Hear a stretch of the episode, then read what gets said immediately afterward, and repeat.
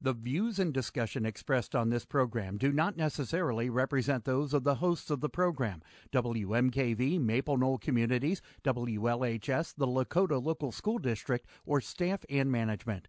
The information and advice presented are educational in nature and not intended to be taken as specific legal, accounting, or other professional advice. Always consult with your own legal, accounting, or other professional before making any investment.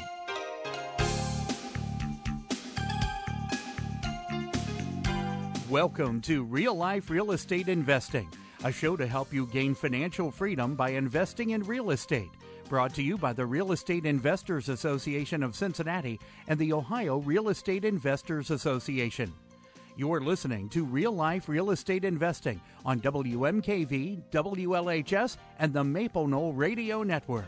And now your host, Vena Jones-Cox. Good afternoon. I am Vena Jones-Cox, and this is Real Life Real Estate Investing, where every week we work really hard to make sure that you have the information and inspiration to start or grow your own real estate investing business.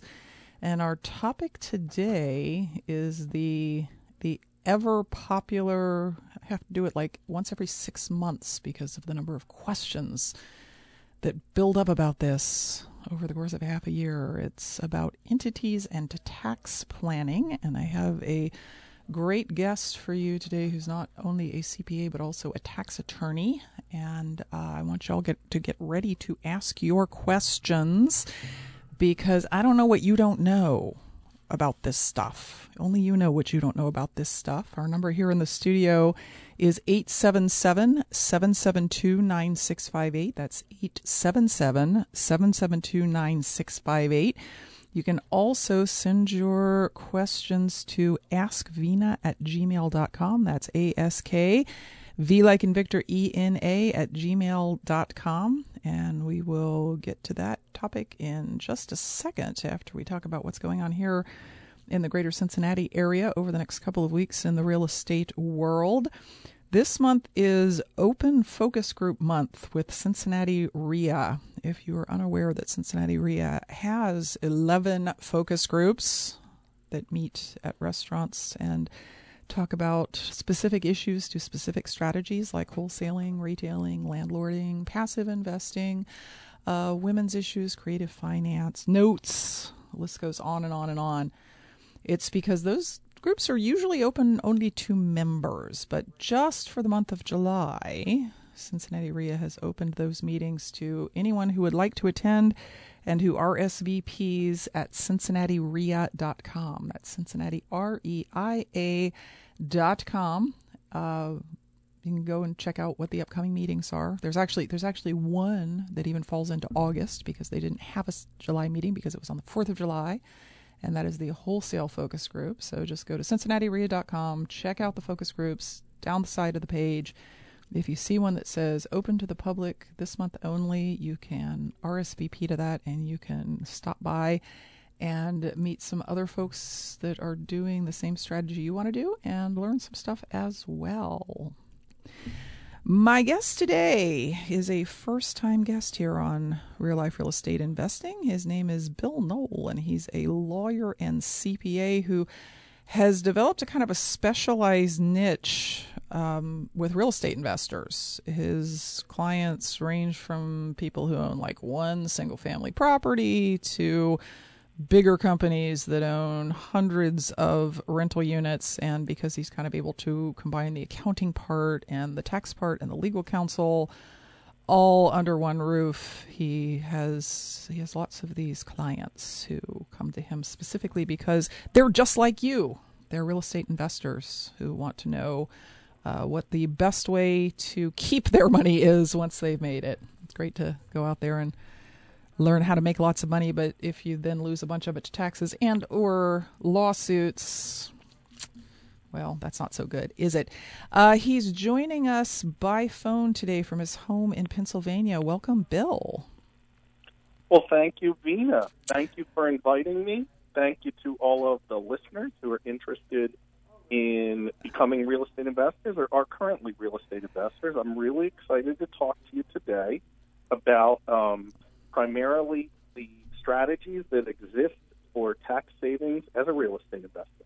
Mm-hmm. And so people might get bored with this topic, but once you understand, especially under the new tax code, that, you know, real estate is probably the best asset class for growing wealth while paying the lowest tax rates that exist. Mm-hmm. And so that's what's exciting to me. And I hope to be able to, you know, talk about that today and certainly take some questions from your listeners to help them understand, especially in light of the significant changes to the tax law that occurred. It's called the Tax Cuts and Jobs Act, passed at the end of 2017, became effective January 1 of 2018, and people probably now either have or will very soon be filing their first 2018 tax return under the new law with lots of changes. Mm-hmm, mm-hmm. So, yeah, we're a full year into that now, and there's still a lot of, I don't know, chatter on the internet about whether it turned out to be a good thing or a bad thing, just A, in general, and B, for real estate investors in specific. So just big picture, do you think it was a good thing? So if you believe paying less taxes generally is a good thing, I'm going to say yes, dramatically. So here's what I explain to people, okay? There were a lot of changes. There were a lot of pieces of the tax code which dramatically changed. The one that a lot of people, especially on the kind of coasts that have higher taxes, complained about was the limitation of the itemized deduction for the payment of state and local taxes. And that's the one that a lot of people made a lot of noise about.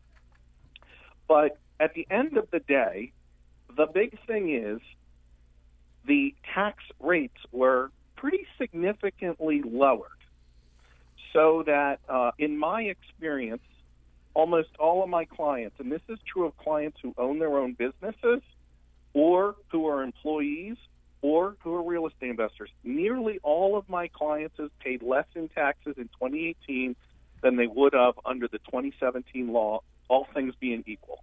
Mm.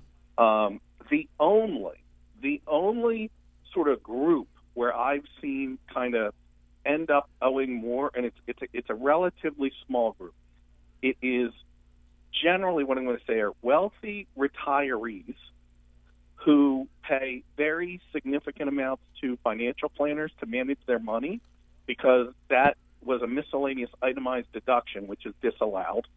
So they no longer get that deduction. And a lot of the times, the wealthy retirees also have vacation homes on the coast, and they had high real estate taxes.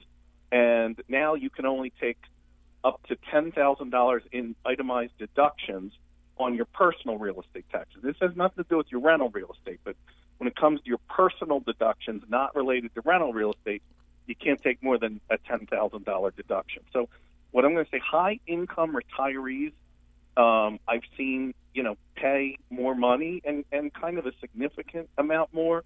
But other than that, I've seen most people pay less.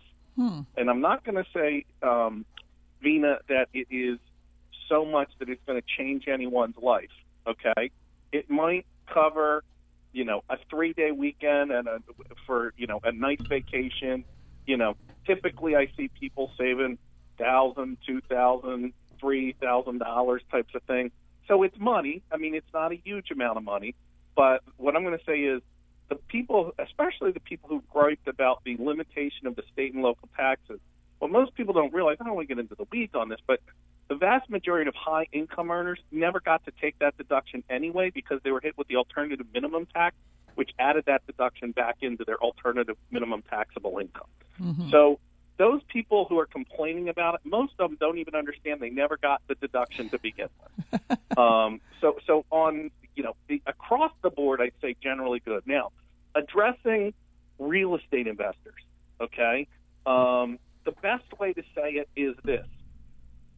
Every great strategy for reducing taxes for real estate investors remained in place under the new law. Every one.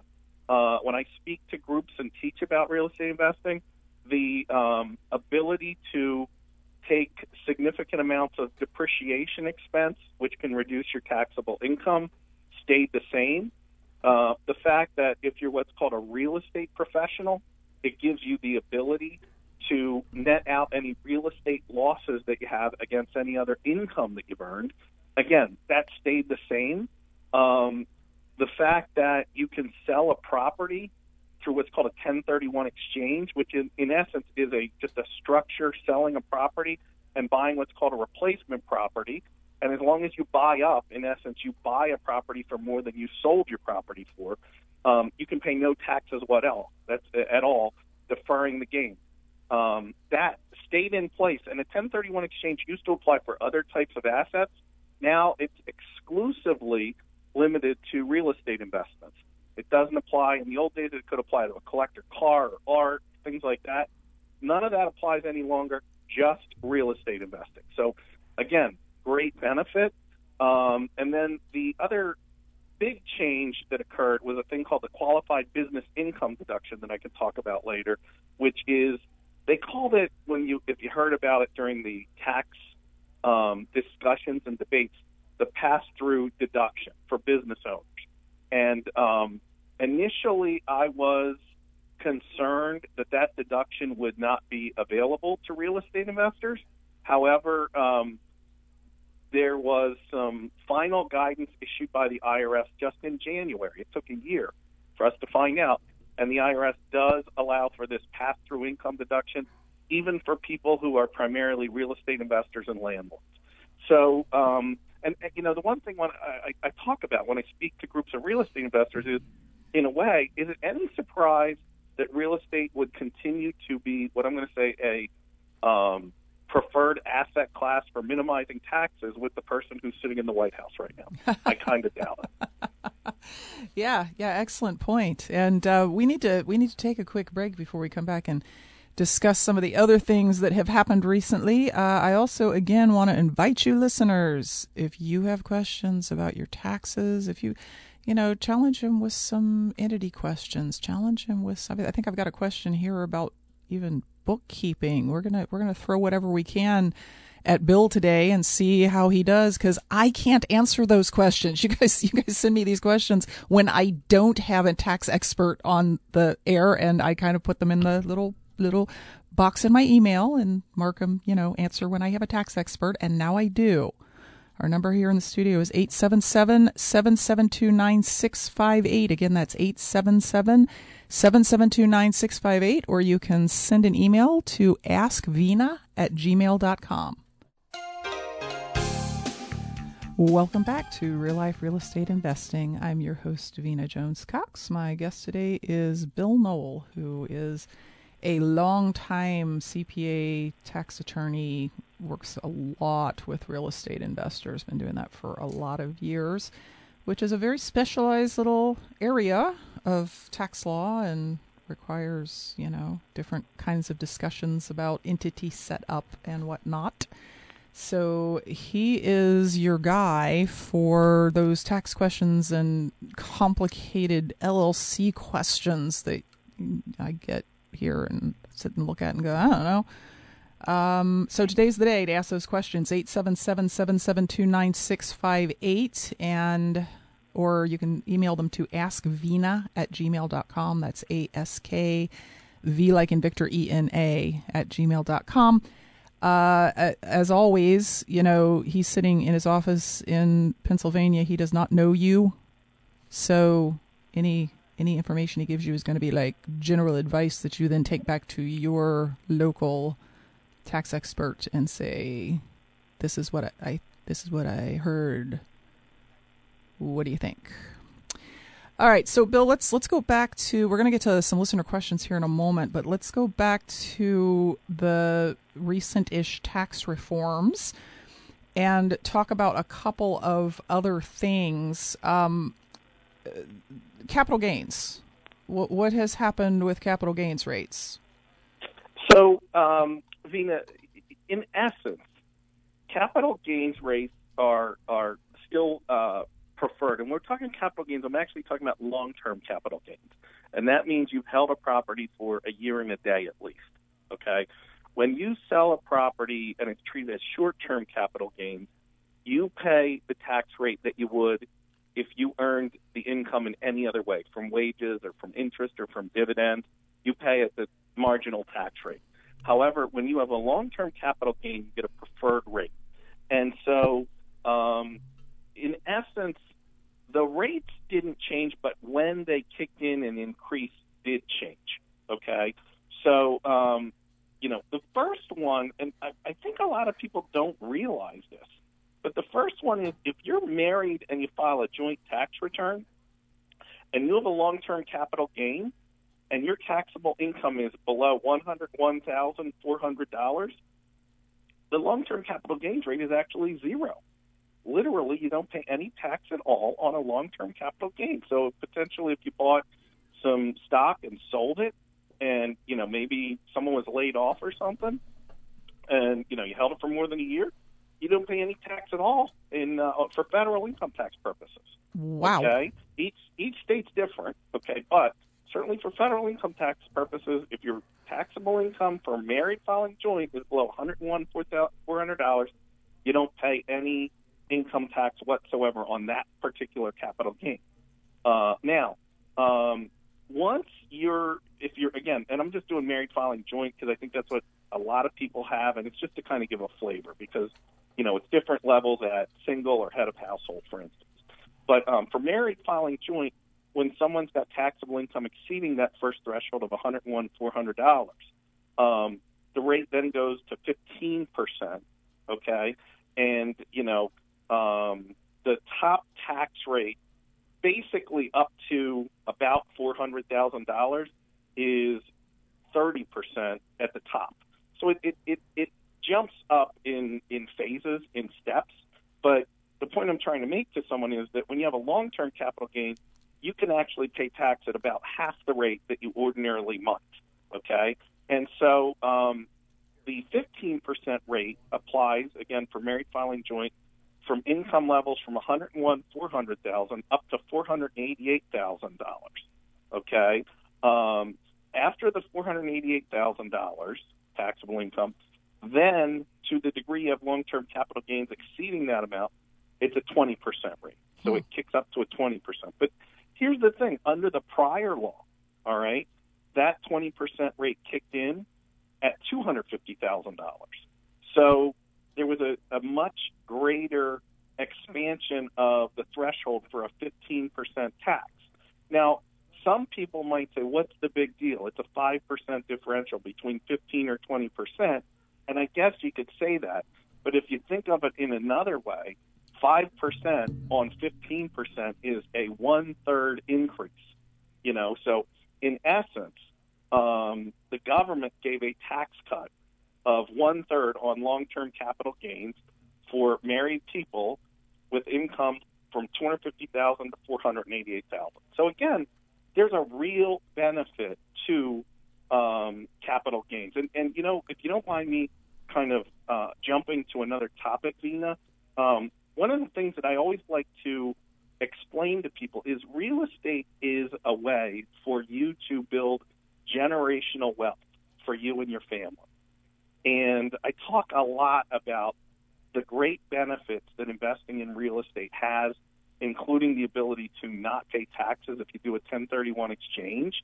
And the reason that I like to kind of transition to generational wealth is that the new tax law, which took effect, again, beginning January 2018, raised the threshold for married couples where they don't have to pay any federal estate tax, okay, to $22.8 million. So that, in essence, they doubled the amount of what's called exemption before you have to worry about paying the federal estate tax.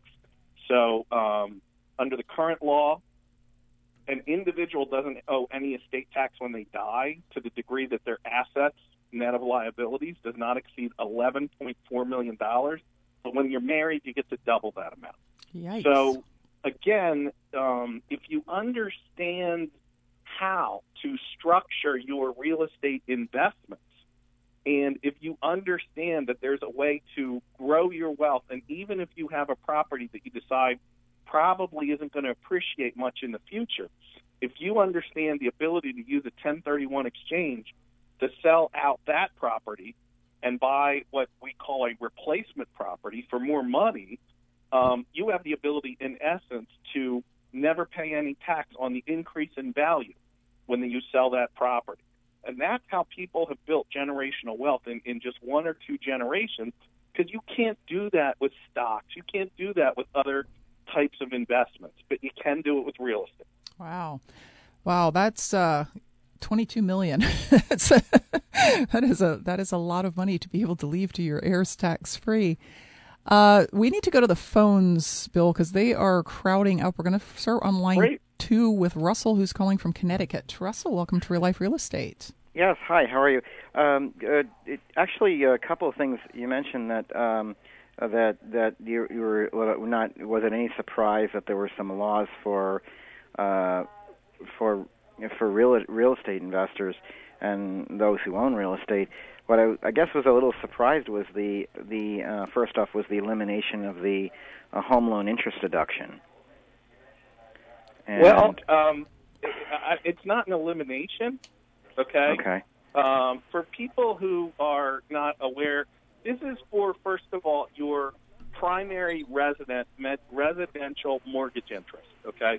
It has nothing whatsoever to do with if you're a real estate investor and you finance a property paying interest on an investment property. It's exclusively on your primary residence, okay? Oh, okay. Under the old law, you could write off interest paid on $1.1 million of debt for your primary residence or a combination of your primary residence and a vacation home, a non-investment vacation home, okay? Right. Under the new law, and this was grandfathered in, so under the new law, for people who buy a residence or a vacation home, beginning in 2018, the maximum debt that they can have a interest write-off is $750,000, okay? Okay. So there was a reduction in the amount, again, for primary residence, but this is really, I'm going to say, totally irrelevant for purposes of people who are investing in real estate, okay? Right. One thing I'll just touch on very briefly is that even for someone who had a home equity loan, okay, and they used the proceeds to purchase a rental property, okay? Okay. There's a way to deduct that interest under what are called the interest tracing rules. It's not something that I can get into in this program, but you certainly can ask an accountant about deducting home equity interest under the tracing rules if that money was utilized to buy another investment property. It would do you no good if it was used to buy a vacation home or if it was used to buy a car or, you know, some other, what I'm going to say, personal use item, but it absolutely is deductible for real estate investors. Hmm. Okay. And also if somebody house hacked, what's called house hacking, where the owners live in a basement and rent three other units out, let's say, would they be able to still deduct the interest? Well, I mean, if the way the law, there is no such thing as house hacking under the Internal Revenue Code. What happens is if you have, in essence, four units, you allocate three to rental and then one to personal use. So you have to do an allocation. And the one that's personal use is deducted on a Schedule A, and the remaining expenses for rental are deducted on a Schedule B. So and that's always permissible, and the law didn't change with regard to that. Yeah, because I had a situation where I sold a rental in last December and thought I was going to have a capital gain, and was informed that even though I had deducted it over the years as a rental, and I had notated it as a rental and all the rents, I still came out tax free. So I guess it was just without knowing all the circumstances. I mean, it's certainly possible, but I wouldn't say that everyone should count on that happening for them. Right. You know, I almost thought the accountant might be incorrect. So. All right. Well, wouldn't know, but I'm glad that it worked out that way. Yeah, absolutely. All right. Thank you so much. Thank you for your call, Russell. Let's go to line three and talk to Helen in Wisconsin. Helen, welcome to Real Life Real Estate. Hey, hi. Can you hear me okay? Yes, we can. Yeah, I'm just taking you off the speaker because I was listening on speaker. Yeah, because then you get this echo and we hear it back here and you get all confused. Hi, Vena. Hi. I'm so excited to talk to you. This is so much fun. Hey, I have a really specific accountant question, and I'm not sure you'll know the answer, but if you can give me some guidance or direct me to somebody who could, that would be great. Go ahead. So I have a Roth IRA, and my Roth IRA has a single member LLC, of which it's the single member, right? Mm-hmm. So I'm doing business in my single-member Roth IRA-owned LLC, and I'm rehabbing a house, and I've got some rent-to-owns going in and out of there. How do I do taxes for that LLC? My accountant is scratching his head. First of all, okay, what you have is a Roth account. A Roth account mm-hmm. is a form of a trust, a non-taxable trust. Okay, right. So what happens is generally activities which occur in an IRA, whether a Roth IRA or a traditional IRA, are not reported for tax purposes like you typically think of. You don't report right. rental income and expenses. You don't get to take deductions. Okay, now if, and this is a big if, and it's not something I can address during the program, but if your accountant were to determine that you are engaged in what's called trade or business activity, okay? Mm-hmm. And, you know, trade or business activity might be having a donut shop or a pizza shop, okay?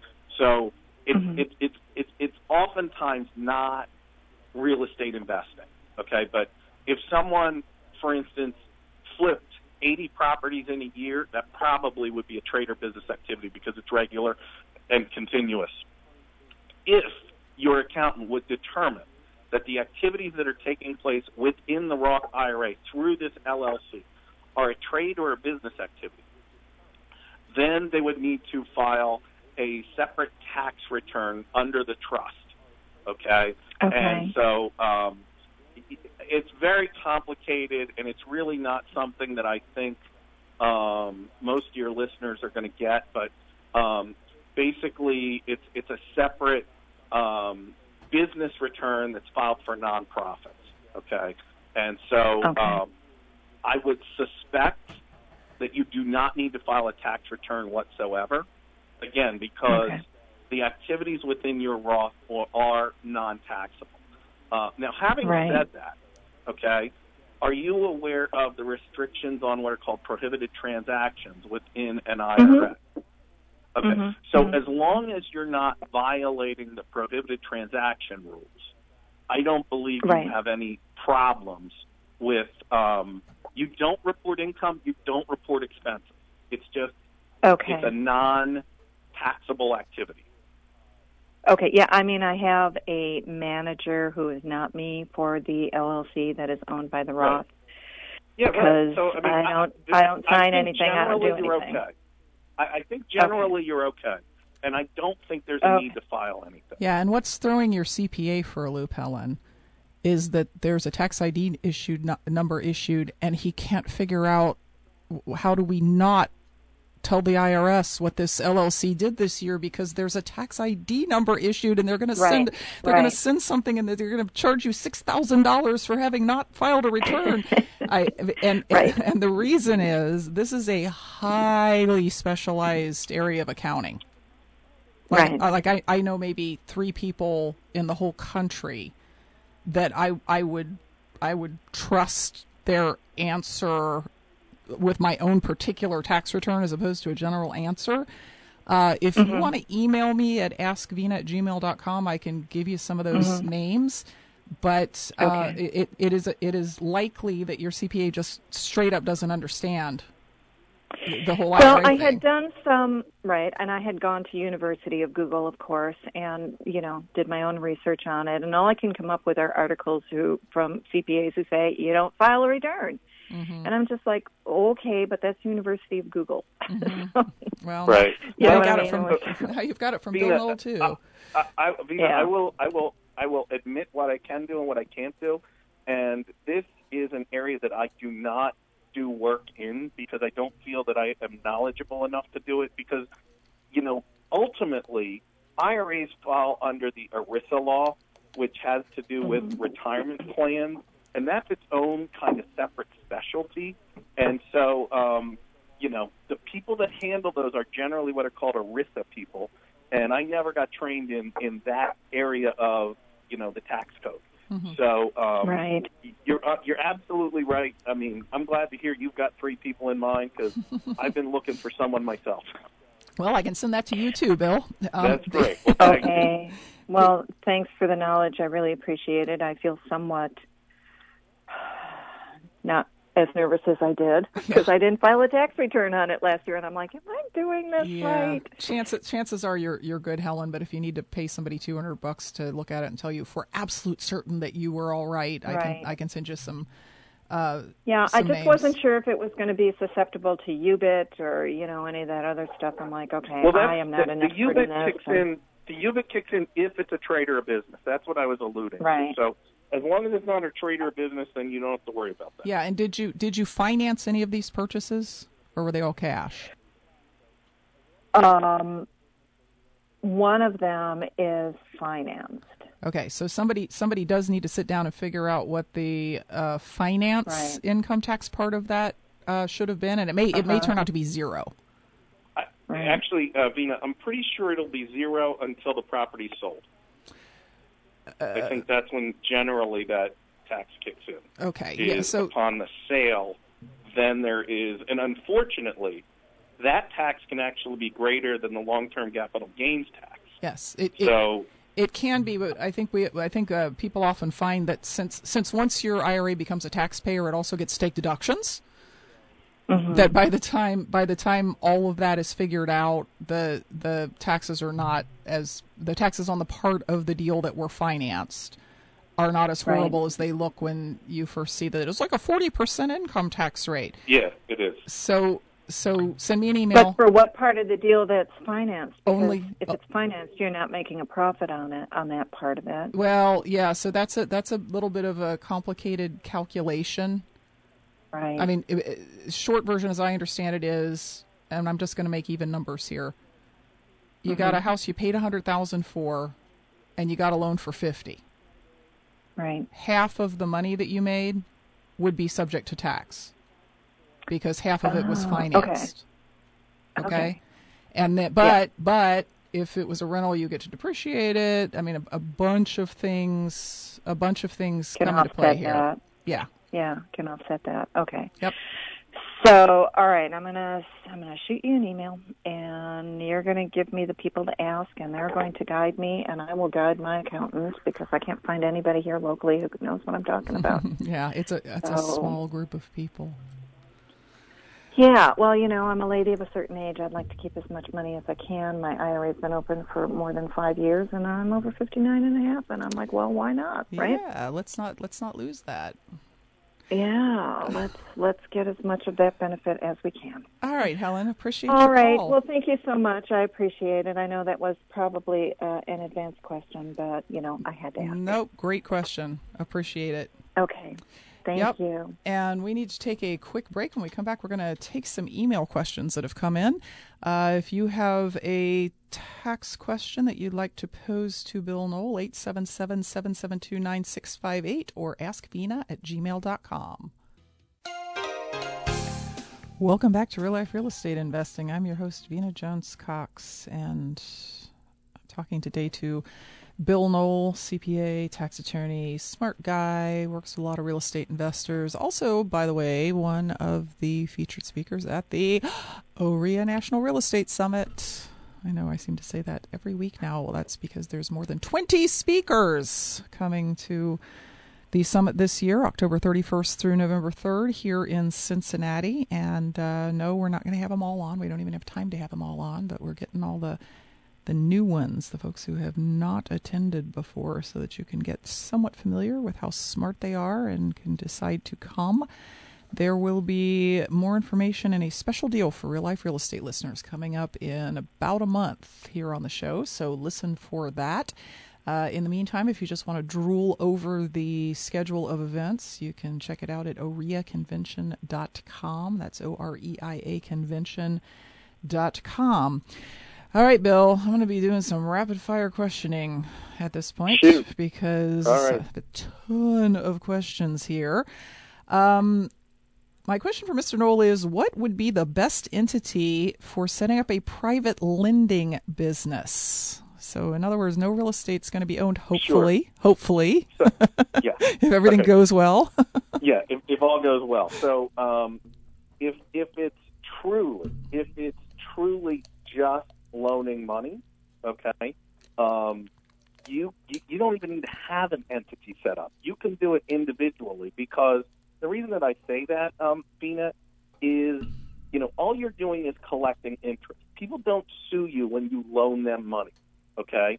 Now, if you are doing a hard money loan, you got a second mortgage, you foreclose, and now you own the property, at that point you can contribute the property. And generally, I recommend that if you're a real estate investor holding long-term assets, that you have a LLC, which you elect to have taxed as a partnership. And so, you know, if someone's just doing hard money lending, I don't think they really need to have an entity, because they're not going to get sued for lending money. However, in the event that they actually foreclose and take ownership of a property, at that point, they can then contribute the property to their LLC, taxed as a partnership, so that there is that protection from liability at that point. And I think you just answered the second part of Scott's question, which was, do the tax savings make it worth the setup and maintenance of the entity? Absolutely not. Not for lending money, no. All right. This one is from Gina in Northern Kentucky. She says, I've had an LLC since January of this year. I'm making good money, but I'm concerned about taxes. My business is set up as a single-member LLC. Should I pay taxes at the end of the year or quarterly? And if it's quarterly, how do I set that up? So, first of all, you will pay taxes based upon the type of money that you are earning, okay? And because she doesn't indicate, I can't tell where this is income from what I call a trade or a business, or income from rental investing. It's from wholesaling. Because it's wholesaling? Yes. So if it is wholesaling, okay, you have a decision to make. Are you going to call yourself a dealer, which means that you are engaged in a trade or a business, and you get the same crummy tax rates as anyone with a JOB W-2 job, okay? Or can you assert that this is not dealer property, but you're a real estate investor who opportunistically sometimes wholesales property? If that's the case, then potentially you would treat this as short-term capital gains, okay? But in either event, you know, you really want to keep an eye on what your income is. You're not obligated the first year you have an LLC to make estimated tax payments generally. However, if you don't make those estimated tax payments, you're certainly going to owe a bunch of money when the tax return is due. So Gina would not be obligated to make quarterly estimated tax payments, but I would certainly recommend, even if she's not making those quarterly estimated tax payments, that she's probably putting away, and again, I don't know what her tax rate is, but I would hope she's putting away 20-25% bare minimum of her profits, so that she'll have the money to pay the taxes when they're due. And that was her next question about how much to set aside for taxes. Now, that's a guess, so don't hold it against me. She also says, if I want to bring a partner into my business and create a new one, what is the best way to set it up so that we're equal partners? In other words, what type of legal business entity would you recommend, an LLC, an S-Corp, et cetera? Vena, I'm sure you've given this advice before. 50-50 partnerships are just a time bomb. I not only have given that advice, I have lived it. In fact, when someone comes to me and says, I want to form a business with 50-50 ownership, I literally say, I will not do it. I will not do it because this will blow up sooner or later. If there's not going to be a majority owner, I have zero interest in setting you guys up to fail. So, and I'll give the same advice to this lady, which is don't do it. Mm-hmm. And that doesn't mean don't have a partner if correct. If you've thought that through completely and you understand. No, it just means there needs to be someone who's got the controlling vote, and it's expensive to properly put together an agreement, even when you have a majority owner. It really takes a lot of thought, and as an attorney, I would say, if you're not willing to spend $5,000 or $8,000 to put together a document to really outline the obligations and the requirements for each of these investors, just don't even mess with it. And unfortunately, and you probably know this, putting together a partnership is just like someone getting married without a prenup. Everyone says it's going to work out. Unfortunately, a lot of times it doesn't. Mm-hmm. Yes, and there's other structures for that as well, Gina. You don't have to bring this person into your business and make them part of it. The two of you could each have your own LLCs, and you could have a joint venture agreement that says exactly. I agree wholeheartedly with that. Yeah. So, and then she has a question embedded here that I think is actually a really interesting one for wholesalers and retailers who are subject to very, very high taxes as dealers. And that is, what about having the company collect the money, then we pay ourselves a salary in order to take care of the IRS's requirements that we pay some, Social Security tax and whatnot, right. And pay the rest out as membership units or stock dividends? So I think what she's really referring to is the equivalent of an S corporation. You can have an LLC that's taxed as an S corporation, or you can have an S corporation. And so if you are a dealer, okay, if you are subject to those high tax rates, then I agree that use of an S corp is the best way to reduce the bite of the taxes, especially the Social Security tax, the equivalent of the self-employment tax. The one thing I will say is that when I speak at the OREA convention, I'll be talking about the fact that there's an awful lot of people I think probably treat themselves as dealers unnecessarily because their accountants find it easier for them to do the accounting.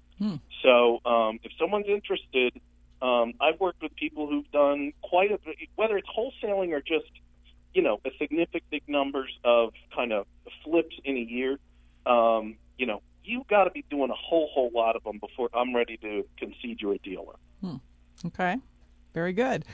Question from Michael. What can an LLC do for me that a land trust can't?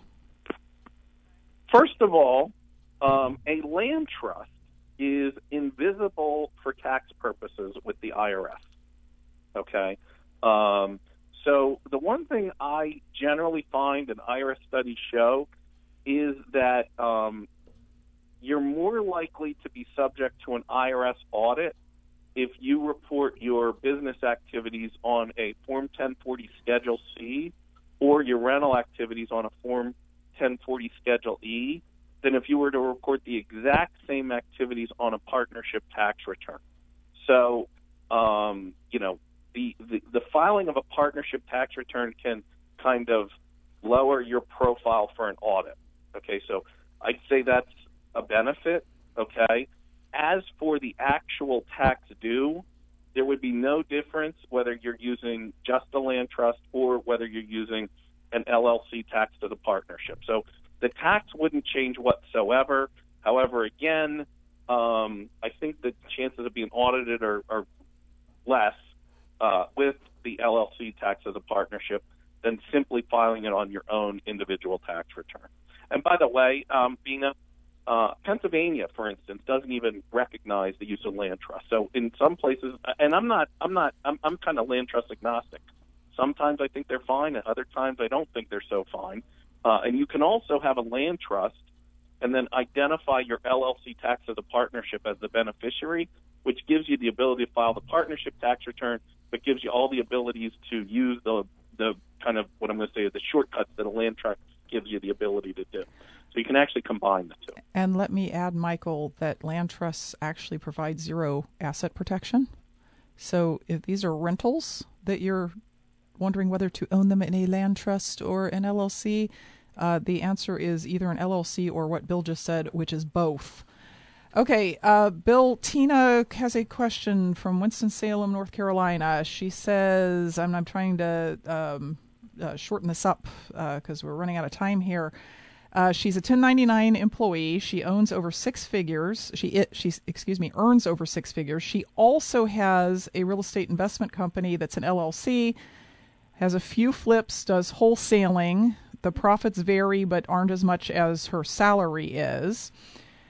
Her tax advisor is telling her that a single member LLC is not a single member LLC, which she has, by the way, taxed as an S corp, is not a good thing, and that she should. Bad me not turning off my phone while I'm on live radio. Jeez, Vena, what's the matter with you? She says, is it unwise of me not to have a partner in my LLC, even if it's taxed as an S-Corp? Is it worth the hassle of creating another business, and are there limitations on deductions if I don't have a partner? Okay. I'm going to cut to the chase on this. Number one, generally, real estate investing should not be done through an S-Corp unless you are a dealer doing exclusively wholesaling. If you're holding rental properties, you never want to hold it through an S-Corp, whether it's an S-Corp straight or an S-Corp tax or an LLC tax as an S-Corp. So that's number one. For her real estate investments, it would be an incredibly bad idea. On the other hand, for her activities as a subcontractor, I think an S-Corp would be an excellent idea. So, you know, in my mind, I think it would make sense, especially because she's earning over six figures as an independent contractor, that she'd have an S-Corp for activities as an independent contractor and then potentially have an LLC, even potentially LLC tax as a partnership. And in my presentation at OREA, I'll explain how even if you're a single person, you can create an LLC tax as a partnership controlled exclusively by you. Mm. So that's what I would suggest for her. Very nice. Bill, I suspect that we are out of time. Are we out of time, Mike? And, man, I've got like four other questions sitting here in the inbox. So we're definitely going to have you back. Well, I'd love that. Because when I say, hey, there's somebody here who can answer your tax questions, all of a sudden everybody's all over it. So appreciate you coming, Bill. Look forward to seeing you in November at the National Real Estate Strategy Summit here in Cincinnati.